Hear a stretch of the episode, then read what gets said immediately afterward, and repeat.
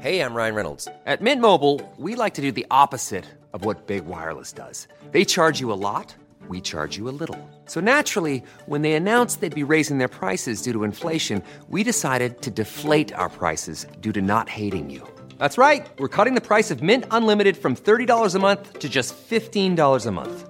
Give it a try at mintmobile.com slash switch. $45 upfront for three months plus taxes and fees. Promo for new customers for limited time. Unlimited more than 40 gigabytes per month. Slows. Full terms at mintmobile.com. He kōna i purangi tēnei nā te reo irirangi o Aotearoa. I just love seeing how it changes. It's exciting to come back every time and be like, oh, what's what's going to be there this time? What's what's happening? Are there are the birds going to be here? Are they going to be nesting? You know, is it going to be uh, turbid in the main braid or is it going to be cooking? And it's always kind of a surprise, even where the main braid's going to be. Every time I come here, it's in a different spot. Yeah, it's pretty unique and special. You don't get these rivers many places in the world. Kia ora, no mai haramai ki te ao hurihanga. Hello and welcome to Our Changing World, ko and. As PhD student Holly Harris said, braided rivers are uncommon worldwide, but we've got a number of them in New Zealand, classed as a naturally rare habitat. There are a few in the south of Te Ika Maui, but most are in Te Waipounamu. For me, a braided river is a very complex ecosystem, but in general, I guess it's a river that runs from um, very steep gradient with lots of erosion in the hills, and that forms a lot of sediment getting pushed through the environment and creates these big gravel beds where um, the channels shift and change, and it's a lot more fluid than your single channel standard river that we think of in Europe or the UK. If you've flown over the South Island on a clear day, you'll have seen them in all their glory. Silver snaking lines heading from the southern Alps to the sea, with gravel floodplains that can be kilometres wide, where they've been permitted to roam. Or driving, you see snapshots too. Big weaving channels of water, and typically when we think of them, we think of the really long bridges on State Highway 1 that you cross, and these massive big bodies of water, which are actually just one component of a braided river, but that's what we see from our cars. Just one component. Because instead of seeing strips of water and heaps of gravel, we maybe need to look at them through Holly's eyes and see the complex and highly variable ecosystems that they are. There's a lot of um, heterogeneity or variation in the environment because of how much the channels can move and because of the bed surface, so it's gravel. And gravel is very porous, which means that you can also get springs upwelling and there's groundwater running through and this forms a lot of different physical variation within even the water, um, but also within the surrounding land as well. So, as the channel moves, it will leave a fresh patch of gravel, whereas places it hasn't been in a while, other plants start popping up um, that form new spaces for terrestrial invertebrates to live or banded dotterels to live, such as the Raoulia beds, which are these beautiful cushion plants with lots of different colours of greens and yellows, and our native bees just love them. Holly and I are sitting on a gravel bed in the middle of the Cass River, about a kilometre and a half up from where it empties into Lake Tekapo in Canterbury. She chose the Cass River to study because it still has populations of some of our endangered braided river birds, and it's relatively easy to access, but also because it remains quite unconstrained it can do its heterogeneity thing. Because actually, this ability to shift and change is under threat for many of our braided rivers, especially those in the lowland areas where land encroachment is squeezing them, changing their very nature. Holly's PhD then is about understanding this ecosystem as a whole, so we can better conserve and manage braided rivers in the future. Now, while the dynamic nature of braided rivers is what Holly loves about them, it also makes studying them quite tricky. And this means a lot of equipment. I've joined Holly and research assistant Zoe Hamilton at the beginning of a week of fieldwork for Holly. We've parked at the end of a gravel road, and the river is just a short couple of hundred metres away. But first, the job of gathering everything that's needed. Zoe is putting some plastic containers into some bags and buckets. So you're packing up a whole bunch of little pottles. Yeah, so these are for the invertebrates we're going to get from across the transects. Yeah, there's there's a heap of them. Yeah, and then they've all got to go back to the lab and be identified, processed. And what are you setting up, Holly? Um, this is the electric fishing machine. So um, it's got a cathode and an anode connected to a big battery setup. And essentially, it sends pulses into the water between the two that sort of contract the muscles of the fish and get them to sort of swim towards your net. Yeah. You guys are not traveling light today. No. A square battery backpack with buttons, wires, and a long cable attached to a handheld wand. It really reminds me of the Ghostbusters proton pack. I swear every time I go through everything and then we leave and we get all the way to the first channel and realise we've forgotten something. Oh. Thanks. So did you hear that bird? That's a tern. There's probably a colony um, or two already on the river. There will also be banded dotterels. They nest in here, but also in the middle of the river. And wrybills if we're lucky, there'll be a few around too. I love wrybills, They're so cute. If you don't know them, wrybills, nutupare, are small pale plovers that breed only in the braided rivers of the South Island and are the only bird in the world with a bill that curves laterally. It always curves to the right, and they use it to reach small insects under rounded riverbed stones. With the equipment list now ticked off, sunscreen applied, and waders on, we set off to the first river channel, where Holly talked Zoe and I through the plan.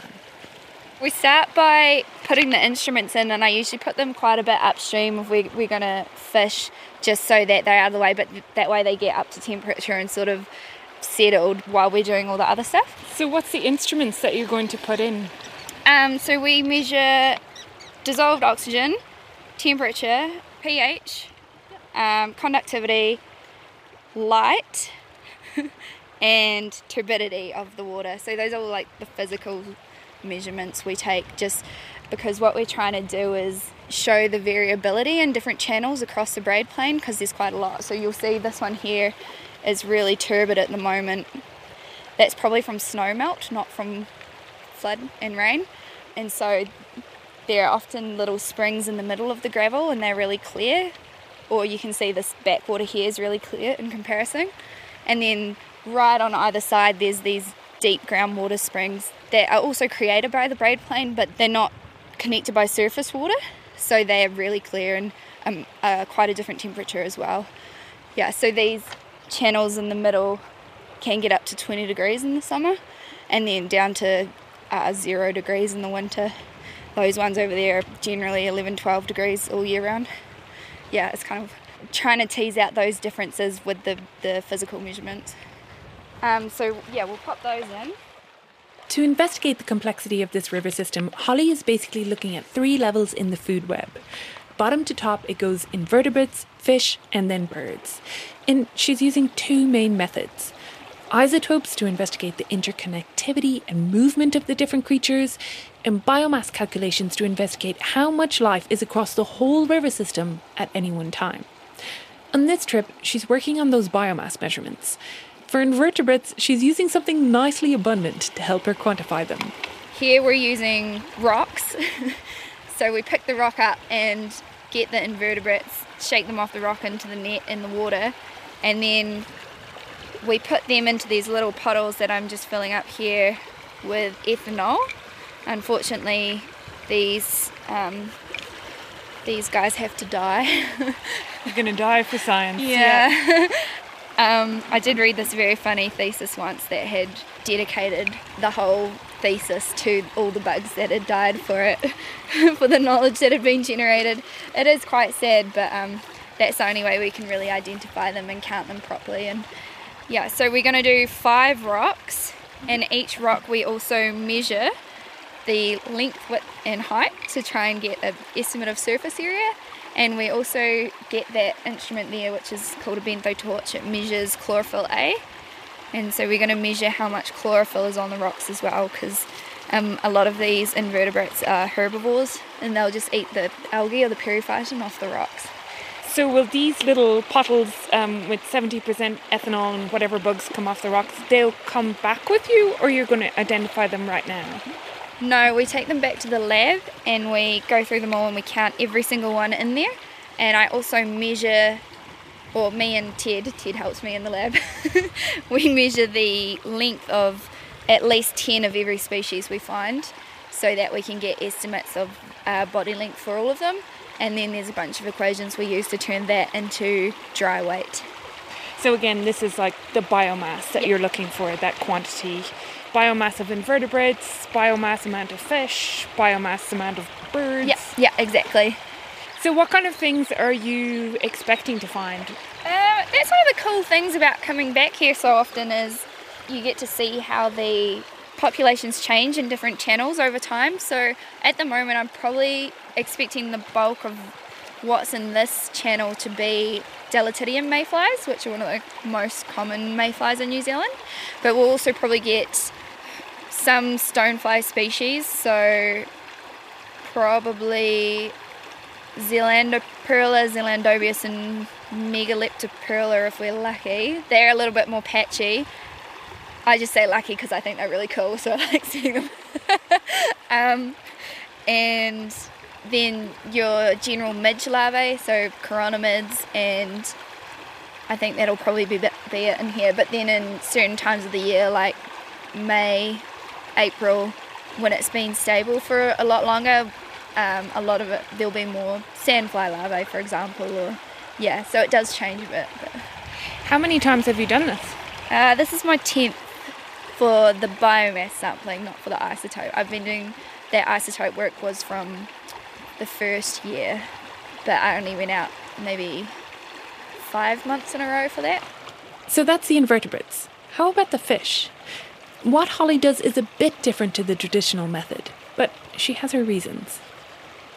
Normally, when you're getting fish densities, what we do is we block off the whole channel with one big net at both ends, and it'll be a 30 metre reach. And then you fish the whole reach three times. So you're um, trying to catch all the fish within the reach. But these channels, because they're so big and uh, gravel's hard to get them into, and also that is super time consuming, and um, we're doing like four transects with uh, seven to 12 channels on each transect. We just, it's not super realistic to be able to do that within a good weather window. So we just do this sort of semi quantitative, rougher density estimate instead. So it's time for the Ghostbusters machine. It really looks like a Ghostbusters machine, doesn't it? They've got three buckets set out at intervals, and for her semi quantitative method, they'll fish 2 metre by 1 metre reaches with three sweeps to make sure they get all the fish in that area. Holly and Zoe wade out into the channel. Holly with the electric fishing machine on her back, wand in her hand, and Zoe with the net set down tight to the gravel bed to catch the fish that pop out. Are you ready? Fishing. And off. Be wriggling around again. Four little fish. Four little fish in the first run. and they're probably all koaro. The fish are dropped into the bucket at the side of the channel, and Holly and Zoe wade out to do another two sweeps. Another few koaro pop up into the net. Can you see how these are grey? Oh, yeah. So normally koaro are a browny gold with sort of like gold flecks. Um, these ones, it's really cool. They go a sort of grey milky colour in these channels in the in the spring because of the spring freshes. So they're much more camouflaged within the the river. Oh, that is cool. It's really cool. Eh? Three sweeps done, they move up a few meters to the next bucket they've laid out. Three sweeps again, and then up to the final bucket.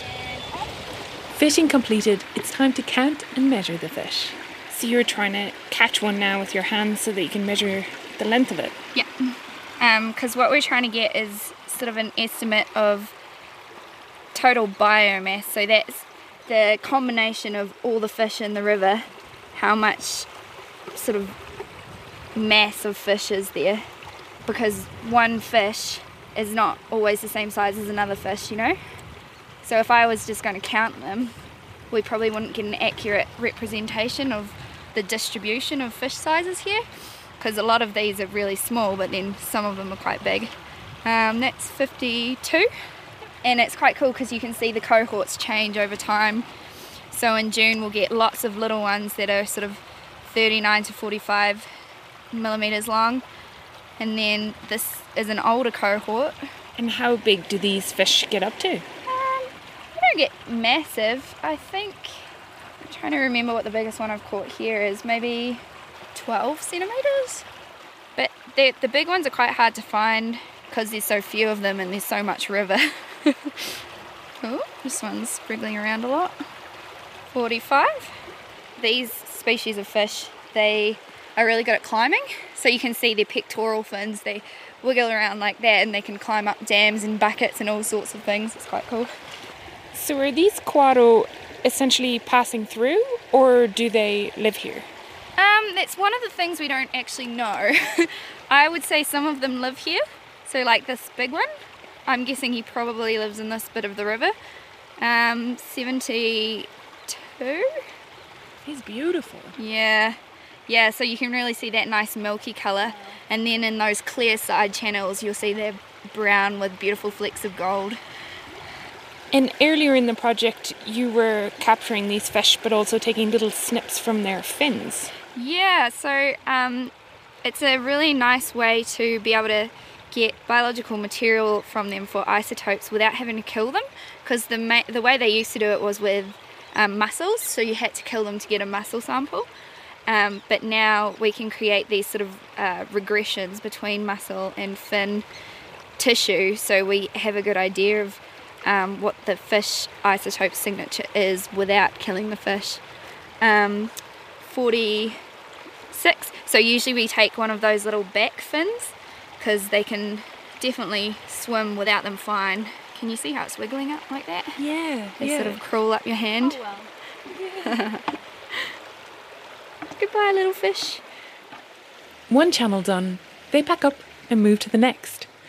As Holly said, on each of her four transects, she will do this 7 to 12 times, doing multiple samples across five different channel types main braids, side braids, spring fed streams, tributary streams running down from the hills, and deep groundwater streams. The first was a main braid, deep, wide, fast flowing, and kind of milky white. We walk across a dry slope of gravel. At one stage, maybe during flood, this flowed with water. The second channel on the transect is a small side braid, shallow, narrow, and clear. The difference is striking. As we look across the braids, the black fronted terns, Tarapirohe, with their black caps, white cheek stripes, and pale grey bodies, flit and waft above the many channels of water. So he's probably just walking at the moment looking for, or she, I don't know actually if that's a male or a female, but looking for invertebrates um, or fish in these channels. See how it's floating over. It might dive in, you never know. It's like two, four, six of them. Yeah, yeah, looks like it. And this time of year, what are they up to? So they're, it's October, so they're um, sort of doing their courtship behaviours and getting ready to nest. They'll have started setting up colonies probably, and they're um, just looking for fish and whatnot at the moment. Oh, you can see one landed on a nest just there. I don't know if you saw that. um, but yeah, they'll be hawking along the channels and looking for fish, and they take those fish back to their potential partners as part of their courtship behaviour. So it's a really nice time to actually see them eating fish. Later in the season, actually, I, uh, it seems like they eat more lizards around January and whatnot. It's it's really funny. You can kind of see it in their beaks as they're flying around. But right now, they're getting little fish gifts for their um, romantic Their potential. friends, yeah, yeah, their Valentine, let's say. yeah. And so, so these are the black-fronted terns. Yeah. But there are other birds that also call this river home from time to time. Yep. So um, there are kaki here. There are wrybills, banded dotterels, and then oyster catchers, black-billed gulls. We, we usually get a big black-billed gull colony up here somewhere um, by December. Black bat gulls as well sometimes. and hawks. Yeah, lots of lots of birds hang out around here. The hawks like there's um, marshy areas created by the old braid plain down there that they hang out in more. Yeah, whereas most of the other birds nest on the actual gravel riverbed. And then the banded dotterels also they can nest in the gravel or they can nest in the more uh, stable sort of raoulia vegetation patches. They don't need water to be right there. Later on in the week, Holly will look for colonies and do bird counts of the black fronted terns, banded dotterels, and wrybills. Plus, she'll use a drone to take aerial photographs to compare to the other times she's been here, to see those changes in the braids. Her biomass counts will all feed into looking at the big picture of how stable this overall ecosystem is, even as parts of it fluctuate dramatically. Because there's lots of different types of physical environments and channels that I'm measuring, we'd expect there to be different things that live in them, but also through time they will be affected in different ways. So the main braid might be flooded very frequently, whereas the spring might be attached to surface water flow only in a big flood. So they're getting disturbed at different levels, and what we mean by disturbed is that biomass is being taken out of the system.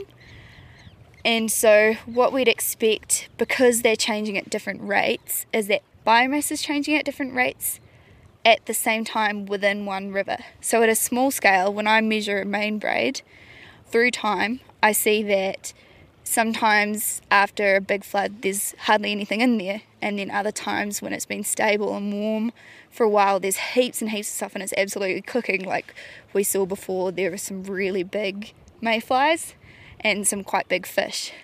Um, those wouldn't be there after a big flood because again because of that gravel surface all the rocks are tumbling over and there's no food and they're just getting washed out by the force of the water as well. But because we've got other areas in the same river that aren't getting flooded at the same time they might continue to peak in biomass while other places are getting wiped out and there's nothing there. Traditionally aquatic ecologists would say they would look at the main braided and they'd say gosh braided rivers are just deserts of biodiversity. There's nothing in them but in reality, if we start aggregating all those different patches into one ecosystem, we see that those peaks and troughs cancel out and it might actually be a lot more stable than we think at a bigger scale of interactions and movement. That's where the isotope work that Holly has done comes in. The stable carbon and nitrogen isotope ratios that she looked for in the fin clips of the fish, the dried out samples of invertebrates, and blood samples taken from the birds has let her get a glimpse at the interwoven dance that all of these play across the whole river system. You can think of isotopes like little biological signatures where some of them, like carbon isotopes, they can change in space, and others, like the nitrogen isotope, will change as it is consumed. So it so as a food resource moves up a food chain, that nitrogen isotope signature will change. And I was using them to look at both food resources in space. So where on the braid plain is this population or individual getting its food from? And also, how many links is that food resource going through before it gets to this individual or population? I was asking that question across a bunch of different species. So for birds, I was looking at wrybills, uh, banded dotterel, and black-fronted terns. And then for the fish, I looked at common bully, upland bully, koaro, and I got some trout as well.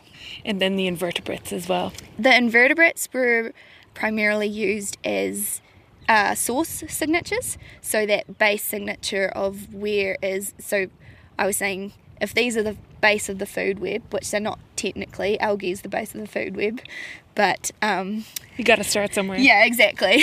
then um, do they have different signatures across the braid plain? Which luckily they did, because actually you don't know unless you go and sample and look. And then if they do, can we track those signatures into the fish and the birds so we know where the fish and the birds are getting their food from within the braid plain? And you were able to do that? Yeah, so we can see that, for example, some populations of koaro were getting some of their food from isolated springs, and then they were coming in and getting another 60 or 50% of their food from the central gravel braid plan. Um, another thing we could tell was that banded dotterels as so as chicks they were getting aquatic resources, but as adults they were eating much more terrestrial food sources, so like the spiders and the gravel beds and butterflies and that sort of thing, whereas the chicks were probably eating caddis flies and mayflies, either as they emerged or from the slow flowing channels next to where their territories are. Braided rivers are naturally rare, but also endangered ecosystems in Aotearoa. Some were destroyed in the past to enable hydroelectricity generation. Today, many, especially in the lowlands, have gravel and water extracted from them. Their gravel floodplains are being severely constrained by land encroachment, and they've been invaded by non native weeds which bind up the gravel and prevent the natural braid movements. These weeds also provide hidey places for invasive predators. Instead of wide, multi channel, variable braid ecosystems, we're left with narrower gravel plains with just a few braids, missing that heterogeneity that seems to allow for built in resilience in the system. As a result, of course, the endemic flora and fauna that call this habitat home have taken a massive hit. Holly's hoping her work looking at the ecosystem as a whole will help us not just understand how braided rivers work, but also what we can do to manage them better and conserve what's important to us, including the threatened bird species that live here. We might do all this trapping effort and think, oh, thank goodness there's no predators left, and then along comes climate change and land encroachment combined, and we start getting these massive floods in areas where very homogenous. So there's only one channel, everything gets flooded at once, and even though the birds aren't getting predated on anymore, they don't have anything to eat because they don't have any options. And that's one of the big questions that we're sort of asking in terms of the birds is like, well, there's all these other very important things that allow them to persist in the environments where they've chosen to persist that we might be changing at the same time while focusing on something like predation, which, while it's very important, is not the whole story.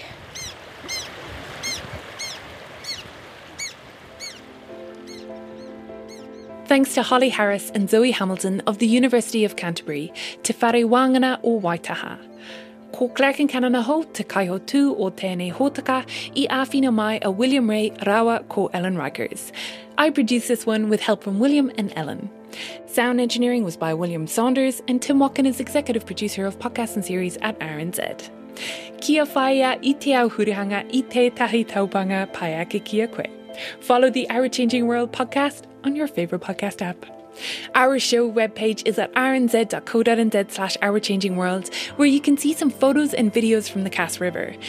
You can say hi to us by emailing ourchangingworld at rnz.co.nz or message us on Facebook or X where we are at RNZ Science.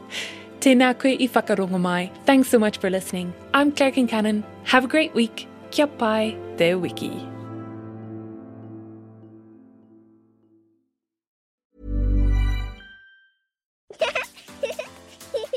Too tired to clean your floors after playtime? Forgot to vacuum before your friends bring their little ones over? Let Eufy X10 Pro Omni help. Powerful 8000 PA suction removes debris, and MopMaster dual mop pads scrub away stubborn stains with ease. Save time and keep your floors cleaner. Want to know more? Go to eufy.com, that's EUFY.com, and discover X10 Pro Omni, the best in class all in one robot vacuum for only $799.